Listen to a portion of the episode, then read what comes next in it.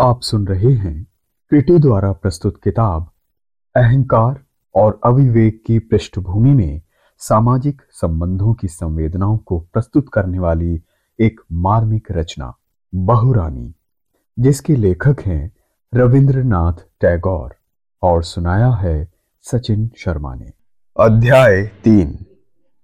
बसंत राय कुछ देर चुप रहे, प्रतापादित्य ने कोई उत्तर नहीं दिया। बसंत राय फिर कहने लगे तो मैं ही सब कुछ साफ़ साफ़ बतलाता हूँ। तुमने मुझे मारने के लिए छुरी उठाई। ये बात मेरे लिए छुरी के वार से भी अधिक मर्म घातनी हो गई है। कहते कहते उनके नेत्रों में जल भर आया, परंतु फिर भी मुझे तुम पर कोई क्रोध नहीं। मैं तुमसे केवल दो बातें कहता हूँ। प्रताप, तुम मेरा वध मत करना। उससे तुम्हारा इहलोक और परलोक दोनों ही बिगड़ जाएँगे। इतने दिन तक यदि तुम मेरी मृत्यु की प्रतीक्षा कर सके तो क्या दो दिन और नहीं कर सकते? इतनी सी बात के लिए पाप के भागी बनोगे, हैं? बसंत राय कुछ देर चुप रहे। फिर उनसे रहा नहीं गया। उनकी कल्पना इतनी उत्तेजित हो उठी कि वो पठान के पास जाकर बिल्कुल धीरे से कहने लगे। खां साहब, जानते हो, मेरे गले के वो दो प्रशंसक कौन हैं?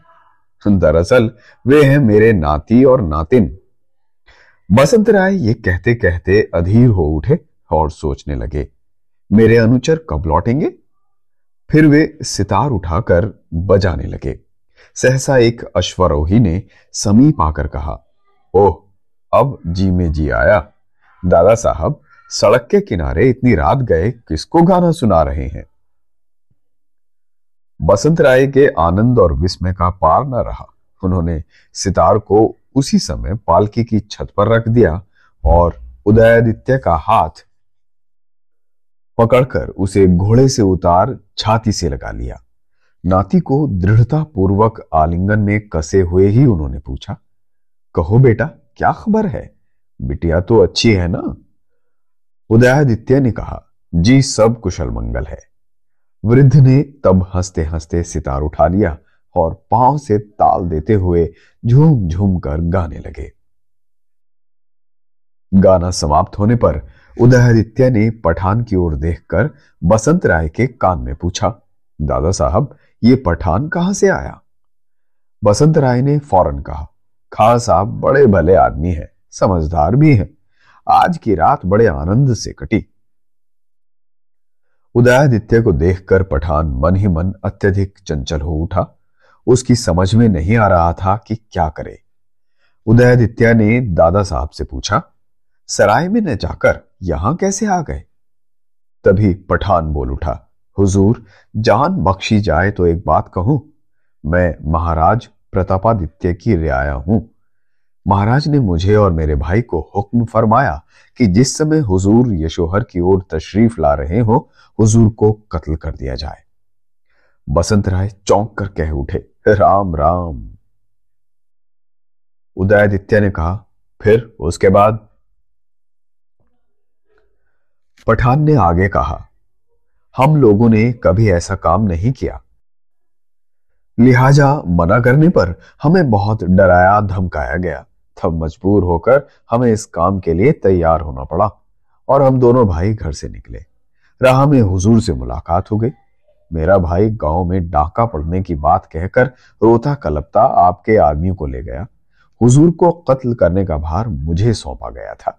हालाँकि महाराज का ऐसा ही हुक्म था, मगर मेरा दिल इस बुरे काम को करने की गवाही नहीं दे रहा था।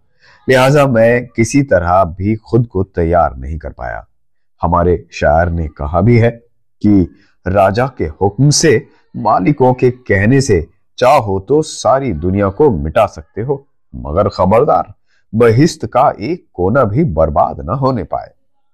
उसे मत मिटाना। अब ये गरीब हुजूर की शरण में है। घर लौट कर जाने पर ज़रूर हमें जेरियार कर दिया जाएगा। हुजूर के पनाह देने से ही जान बच सकती है, वरना मौत में कोई कसर नहीं। और पठान दोनों हाथ जोड़े दीन मुद्रा में खड़ा हो गया। ये सब सुनकर बसंत राय अवाक खड़े रह गए।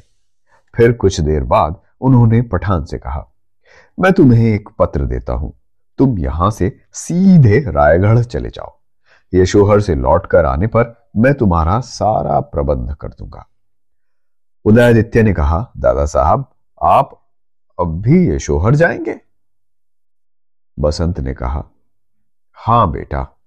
उदयादित्य ने विस्मित होकर कहा यह कैसे हो सकता है? बसंत राय, प्रताप कोई गैर तो नहीं।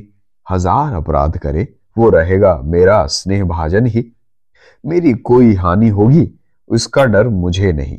मैं तो बेटा संसार सागर के किनारे खड़ा हुआ हूँ। एक लहर आते ही काम तमाम हो जाएगा। लेकिन इस पाप कर्म से प्रताप के इहलोक और परलोक की जो हानि होगी, उसका विचार करके क्या मैं निश्चिंत हो सकता हूँ? उसे छाती से लगाकर एक बार सब कुछ समझा बुझा दूँ। ये कहते कहते बसंत राय की आँखें भर आई। उदयदित्य ने भी दोनों हाथों से अपनी आँखें ढक ली। इतने में गोलमाल करते हुए बसंत राय के सभी अनुचर लौट आए। महाराज कहाँ है? महाराज कहाँ है? यही हूँ भाई और कहाँ जाऊँगा? सब एक साथ बोले, वो पठान का बच्चा कहाँ है?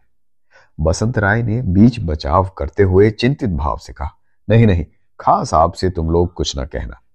एक नौकर बोला, आज महाराज हम लोगों ने बड़ा कष्ट पाया है।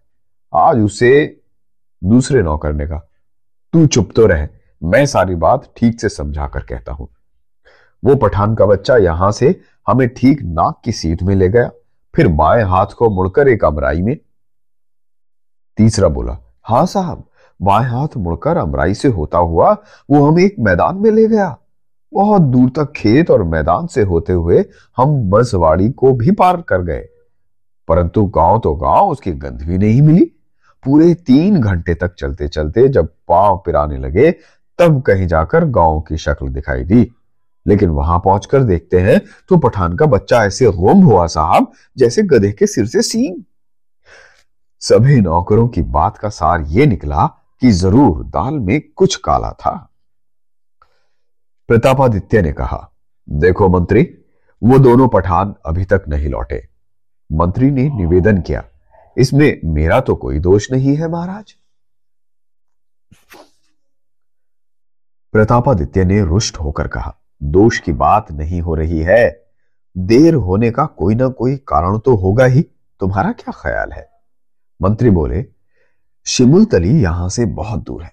वहाँ तक जाने, काम पूरा करने और लौटकर आने में समय तो लगेगा ही। मंत्री के इस उत्तर से प्रतापादित्य को संतोष नहीं हुआ। वो चाहते हैं कि जैसा उनका अनुमान है, वैसा ही मंत्री का अनुमान भी होना चाहिए। किंतु मंत्री उनके मन के अनुमान को ताड़ नहीं सके। प्रतापादित्य ने पूछा, उदयादित्य, कल रात ही बाहर गया है ना? मंत्री ने कहा यह तो मैं पहले ही निवेदन कर चुका हूँ। प्रतापादित्य, पहले ही निवेदन कर चुका हूँ? वाह, क्या मौके से निवेदन किया है। जब चाहे बता देने मात्र से क्या तुम्हारा काम पूरा हो गया? उदयादित्य, पहले तो ऐसा था नहीं। श्रीपुर के जमींदार की बेटी के कुपरामर्श से ही वो विपदा आई है। क्यों? तुम्हारा क्या ख्याल है? मंत्री कैसे कहूँ महाराज? प्रतापादित्य ने नाराज़ होकर कहा, मैं तुमसे वेद व्याख्या तो सुनना नहीं चाहता। यही तो जानना चाहता हूँ कि तुम्हारा ख्याल क्या है। अपनी राय ज़ाहिर करो।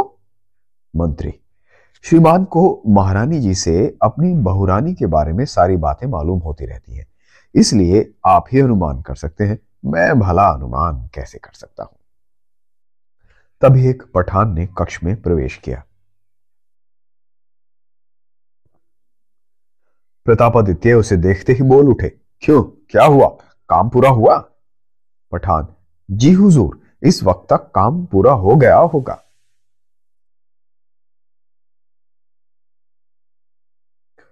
प्रतापादित्य, ये क्या बात हुई?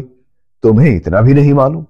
पठान, जी हाँ, मालूम है, काम पूरा हो गया। इसमें तो कोई शक नहीं, मगर मैं उस समय वहाँ मौजूद नहीं था। प्रतापादित्य तब कैसे कह सकते हो कि काम पूरा हो गया?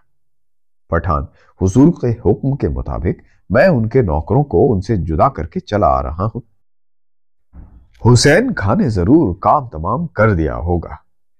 प्रतापादित्य यदि ना किया हो तो? पठान तो गुलाम का ये सिर हुजूर के पास जामिन रहा। प्रतापादित्य अच्छी बात है तुम बाहर हाजिर रहो, तुम्हारे भाई के लौट आने पर इनाम मिलेगा।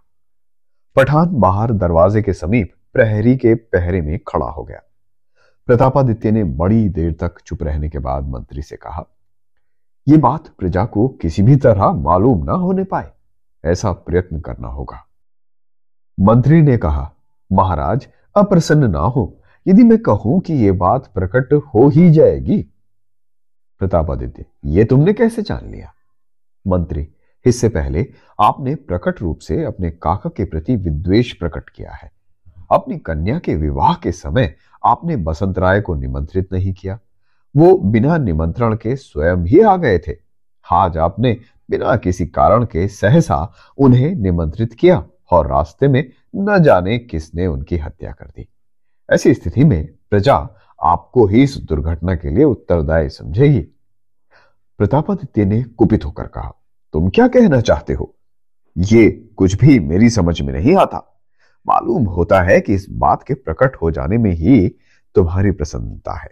नहीं तो तुम दिन रात ये क्यों कहते कि बात प्रकट होगी ही? बात फूटने का तो मैं कोई कारण देखता नहीं। ऐसा लगता है कि यदि किसी भी तरह बात नहीं फैली तो तुम स्वयं घर घर जाकर लोगों से कह आओगे। मंत्री ने कहा, महाराज, क्षमा करें। श्रीमान मेरी अपेक्षा सब विषयों को अधिक अच्छी तरह समझते हैं। किंतु आपने मुझी को मंत्री बनाकर रखा है। इसलिए जो भी मेरी क्षुद्र बुद्धि में आता है, सहसा साहस करके मैं कभी कभी कह बैठता हूँ। मेरी मंत्रणा से यदि आप रुष्ट हो तो कृपा कर दास को इस कार्यभार से मुक्त कर दीजिए। प्रतापादित्य एकदम सीधे हो गए। वो बोले मैं सोचता हूँ कि दोनों पठानों को ही क्यों ना मरवा दिया जाए? फिर तो वह का कोई कारण ही ना रह जाएगा।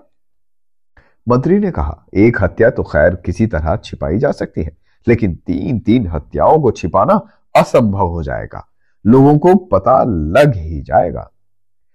प्रतापादित्य बिगड़कर बोल उठा, तब तो मुझे मारे भय के मर ही जाना चाहिए।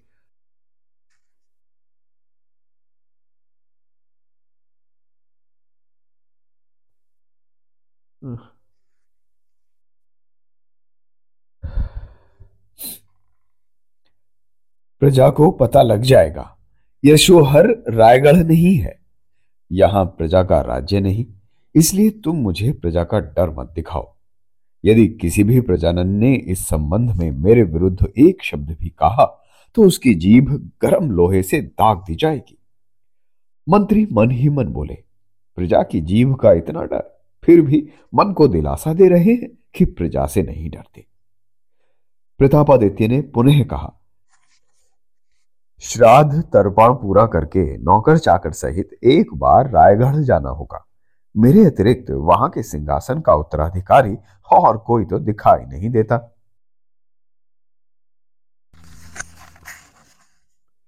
ठीक उसी समय वृद्ध बसंत राय धीरे धीरे चलते हुए कक्ष के अंदर आए। प्रतापादित्य चौंक कर पीछे हट गए। एक बार तो उन्हें लगा, मानो ये बसंत राय का भूत हो। उनके मुँह से बोल नहीं फूटा। इस बीच बसंत राय उनके समीप जाकर उनकी पीठ सहलाते हुए कहने लगे, प्रताप, मुझसे का है का डर? मैं तुम्हारा चाचा हूँ। फिर भी ये विश्वास न हो तो मैं बूढ़ा तुम्हारा अनिष्ट कर सकूँ। इतनी शक्ति भी तो मुझमें नहीं। प्रतापादित्य की चेतना तो अवश्य लौटी, किंतु बात बनाकर कहने की कला में वो बिल्कुल कोरे थे। अवाक, निरुत्तर खड़े ही रहे। चाचा को प्रणाम करने की सुध भी ना रही। बसंत राय फिर धीरे धीरे कहने लगे, प्रताप, मुँह से कुछ तो बोलो। यदि देवयोग से ऐसा काम कर बैठे हो और मुझे देखकर लज्जा और संकोच हो रहा हो तो कोई चिंता मत करो। मैं उनके बारे में कोई बात मुँह पर लाऊँगा भी नहीं। आओ बेटा, हम दोनों एक बार गले मिलने। आज अनेक दिनों के बाद भेंट हुई है, और आगे अधिक जल्दी भेंट होने की आशा भी नहीं है। इतनी देर के बाद अब कहीं जाकर प्रतापादित्य ने चाचा को प्रणाम किया और उठकर उनसे गले मिले। इसी बीच मंत्री चुपचाप वहाँ से चले गए थे। बसंत राय ने मधुर मुस्कान के साथ प्रतापादित्य की पीठ थपथपाते हुए कहा, बसंत राय, बहुत दिनों जीवित रह गया। क्यों प्रताप, है ना? समय निकट आता जा रहा है। अब तक क्यों बुलावट नहीं हुई, सो विधाता ही जाने। लेकिन अब अधिक विलंब नहीं है। बसंत राय कुछ देर चुप रहे। प्रतापादित्य ने कोई उत्तर नहीं दिया। बसंत राय फिर कहने लगे तो मैं ही सब कुछ साफ़ साफ़ बतलाता हूँ। तुमने मुझे मारने के लिए छुरी उठाई। ये बात मेरे लिए छुरी के वार से भी अधिक मर्मघातनी हो गई है। कहते कहते उनके नेत्रों में जल भर आया। परंतु फिर भी मुझे तुम पर कोई क्रोध नहीं। मैं तुमसे केवल दो बातें कहता हूँ, प्रताप। तुम मेरा वध मत करना। उससे तुम्हारा इहलोक और परलोक दोनों ही बिगड़ जाएँगे। इतने दिन तक यदि तुम मेरी मृत्यु की प्रतीक्षा कर सके तो क्या दो दिन और नहीं कर सकते? इतनी सी बात के लिए पाप के भागी बनोगे, हैं? बसंत राय ने जब देखा कि प्रतापादित्य न कुछ कहते हैं, न दोष स्वीकार करते हैं, और न अनुताप ही प्रकट कर रहे हैं तो उन्होंने सारा प्रसंग बदल दिया। दूसरी बात छेड़ते हुए बोले, प्रताप एक बार रायगढ़ चलो। बहुत दिनों से तुम वहाँ नहीं गए हो। वहाँ तुम्हें अनेक परिवर्तन दिखाई देंगे। सैनिकों ने तलवार छोड़कर हल्की मुठिया थाम ली है। जहाँ सैनिकों की छावनी थी, वहाँ अब अतिथिशाला। इतने में प्रतापादित्य ने दूर से देखा कि पठान भागने का उपक्रम कर रहा है। अब उसके मन में जो अवरुद्ध रोष घुमड़ रहा था, वो अग्नि उत्स की भांति उच्छ्वसित हो गया। वज्र स्वर में कड़क कर बोले, खबरदार, उसे छोड़ मत देना, वह भागने ना पाए, पकड़कर बाँध दो। ये कहते हुए वो द्रुत गति से कक्ष से बाहर चले गए। राजा ने मंत्री को बुलाकर कहा, राजकाज में तुम्हारी बड़ी लापरवाही देखने में आ रही है। मंत्री ने धीरे से कहा, महाराज, इस विषय में तो मेरा कोई दोष भी नहीं है। प्रतापादित्य ने घुड़क कर कहा, मैं क्या किसी विषय का उल्लेख कर रहा हूँ? मैं कह रहा हूँ, राजकाज में तुम्हारी बड़ी लापरवाही देखने में आ रही है। उस दिन तुम्हें एक पत्र रखने के लिए दिया था, तुमने उसे खो दिया। डेढ़ महीने पहले ऐसी घटना हुई अवश्य थी, परंतु उस समय महाराज ने मंत्री से कुछ भी नहीं कहा था। और एक दिन उमेश राय के यहाँ जाने का तुम्हें हुक्म दिया था। तुमने आदमी को भेजकर काम करवाया। चुप रहो, झूठी सफ़ाई मत दो। मैंने तुम्हें जता दिया है कि राजकाज में तुम कुछ भी ध्यान नहीं देते हो, बड़ी लापरवाही करने लगे हो। राजा ने प्रहरियों को बुलवाया। पहले रात के प्रहरियों का वेतन काटा गया और अब उनको कारावास का आदेश सुना दिया गया। फिर अंतपुर में जाकर रानी को बुलाकर बोले, रानी, राज परिवार में बहुत अधिक उच्छृंखलता दिखाई दे रही है। उदयादित्य पहले तो ऐसा नहीं था। आजकल वो जब चाहे बाहर निकल जाता है। प्रजा के काम में शरीक हो जाता है। मेरे विरुद्ध आचरण करता है। इस सब का क्या मतलब है? रानी ने भयभीत होकर कहा, महाराज, उसका कोई दोष नहीं। इस समस्त अनर्थ की जड़ है बड़ी बहू। बेटा तो मेरा पहले ऐसा नहीं था। जब से श्रीपुर वालों के यहाँ उसका ब्याह हुआ है उस दिन से उदय कैसा होता जा रहा है? मेरी तो कुछ समझ में नहीं आता। महाराज सुरमा को अनुशासन में रहने का आदेश देकर बाहर चले गए। रानी ने उदयादित्य को बुलवा भेजा। आने पर उसके चेहरे की ओर देखकर रानी ने कहा, हाय, मेरा बेटा, कैसा काला पड़ गया है। विवाह से पहले रंग कितना निखरा हुआ था। बिल्कुल तपे हुए सोने की भांति बेटा तेरी ये दशा किसने कर दी? बेटा, बड़ी बहू के बहकावे में ना आया कर। उसके कहे में लगने से ही तेरी ये दशा हो गई है। सुरमा घूंघट निकाले, एक और चुपचाप खड़ी थी। रानी कहती गई, छोटे वंश में जन्मी वो क्या तेरे योग्य है? वो तुझे सलाह मशविरा देना क्या जाने? मैं ठीक कह रही हूँ बेटा। वो तुझे अच्छी सलाह नहीं दे सकती। हमेशा यही चाहती है कि कैसे तेरा अमंगल और अनिष्ट हो। हाय, ऐसी राक्षसी के साथ महाराज ने मेरे लाल का विवाह कर दिया। और ये कहकर रानी आँसू बहाने लगी। उदयादित्य के ललाट पर पसीने की बूंदें उभर आई। मन की अधीरता कहीं प्रकट न हो जाए, इसलिए आँखें दूसरी ओर कर ली। वहीं एक पुरानी खोसट दासी बैठी हुई थी। वो हाथ नचाकर कह उठी श्रीपुर की लड़कियाँ जादू जानती हैं। ज़रूर बच्चा को उसने कुछ खिला पिला दिया है। वो उठी और उदयादित्य के समीप जाकर कहने लगी, बेटा, उसने ज़रूर तुमको कुछ खिला दिया है, जादू टोना कर दिया है। यह कोई मामूली लड़की नहीं है। श्रीपुर की लड़कियाँ डाइन होती हैं, डाइन। देखो ना, बच्चा के शरीर की कैसी दशा होगी कुछ भी तो नहीं छोड़ा उस डाइन ने। ये कहकर उसने सुरमा की ओर विष बुझे तीर किसी दृष्टि से देखा और आंचल से अपने सूखे नेत्रों को रगड़कर लाल कर लिया। उसका ये अभिनय देखकर रानी की व्यथा और भी बढ़ गई। हठात अंतपुर की सभी वृद्धाओं में कृंदन की संक्रामकता व्याप्त हो गई। रोकर संवेदना प्रकट करने के लिए सभी रानी के कक्ष में आ जुटी। उदयादित्य ने करुण नेत्रों से एक बार सुरमा के मुँह की ओर देखा। घूंघट के अंदर से सुरमा ने पति की दृष्टि को देखा और आँखें पहुंचकर बिना कुछ कहे चुपचाप वहाँ से अपने कमरे में चली गई। संध्या के समय रानी ने प्रतापादित्य से कहा, आज उदय को मैंने सब बातें समझा दी हैं। लड़का मेरा वैसा नहीं है, समझाने से समझ जाता है। आज अवश्य उसकी आँखें खुल गई होंगी।